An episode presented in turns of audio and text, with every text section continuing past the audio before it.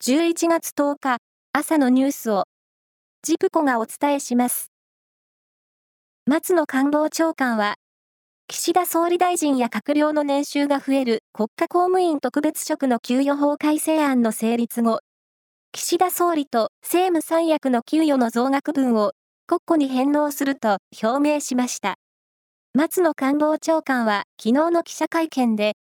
国民から批判されているのは事実だとして、不信を招くことがあってはならない、と述べました。政府は昨日、マイナンバー総点検の進行状況を公表し、先月末の時点で、公金受取口座や障害者手帳などで、新たに合わせて284件の誤った登録が判明しました。岸田総理は、総点検の完了に向け、着実な進捗を確認した、と述べました。総点検完了の期限は、原則として今月末で、結果は来月上旬に取りまとめます。新型コロナウイルスの流行を教訓に、行政の体制を見直していた政府の地方制度調査会の専門小委員会は、非常時であれば、法律に規定がなくても、国が自治体に傷病者の搬送や店舗の営業制限などの必要な指示を可能にするなど、国の権限を拡充する案をまとめました。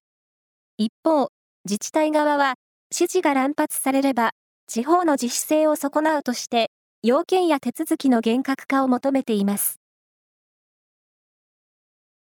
アメリカ国家安全保障会議のカービー戦略広報調整官は9日、イスラエル軍が地上侵攻を強めるパレスチナ自治区ガザ北部で、住民の避難のため1日4時間の戦闘休止時間を設けると記者団に明らかにしました。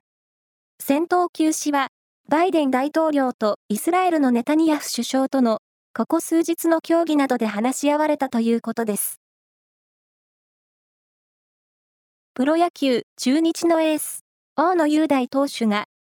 いずれも推定で、現状維持の年俸3億円に出来高払い5000万円で、来シーズンの契約を公開しました。交渉後の会見では、チームはガラッと変わらないと強くならないと話し、チームに対する強い危機感を表しました。全国の子どもたちに野球を楽しんでもらおうと、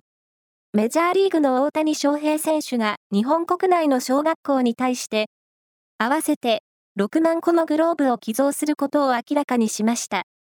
大谷選手と契約するスポーツ用品メーカーによりますと、全国の小学校へ寄贈するグローブは、右利き用が2つ、左利き用が1つで、今年12月から来年3月までをめどに順次スタートしていくということです。以上です。